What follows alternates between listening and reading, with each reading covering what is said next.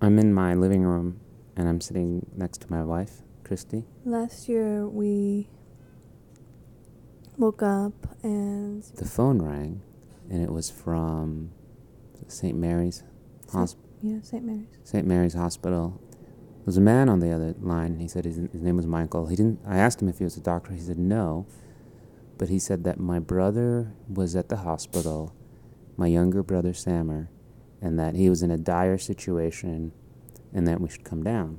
And Samer had just gone through, in November, had gone through um, surgery on his heart. He got three heart valves replaced because wow. he had an infection from his drug use, his many years of drug use. So we get to the hospital, very casually, we walk in. I go up to the receptionist, and I said, yeah, you know, I'm here to see my brother. And then a female police officer came up to us, and she said, uh, you know, can you come with me, please?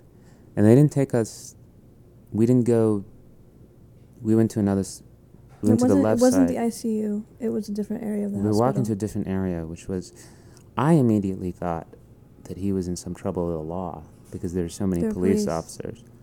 Um, and then a man came up to me with a white coat, and he said, um, you know, I don't know how to say this, so I'll just say it.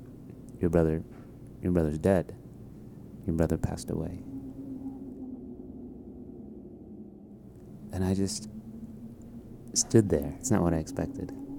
That's not what I thought I would hear. No. I thought he was sick. I thought he was in trouble with the law. I thought, like, I was, I was, like, ready to, like, I was a little pissed. Uh, But then they let us into the room. They said, yeah, you want to see him? I said, okay. So we walk into a room, and there was his body.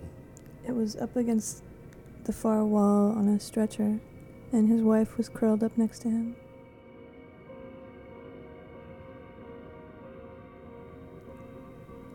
And his body was... His, his arms, I remember, I touched his arm. It was cold, like clay. And I had never been in a room with a dead body before, like that, especially my brother. And it was almost like he was just asleep. I remember thinking, like, he's just gonna. I just felt, and I just felt like he was still there, like he was sort of watching us. Like he was just, just gonna open his eyes at some yeah. time. And my mom was on.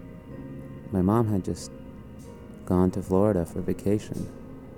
She had spent over a month by his side at the hospital. Literally sleeping day in, day out at the hospital with him, right. Nursing him through until he was well enough to go home.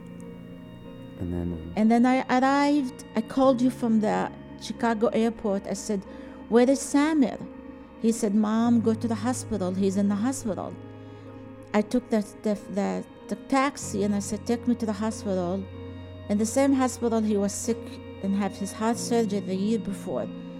I came in and I went to the service desk. They said, we're going to take you to a special room. So there's two nuns came and they took us to the room. They locked the door.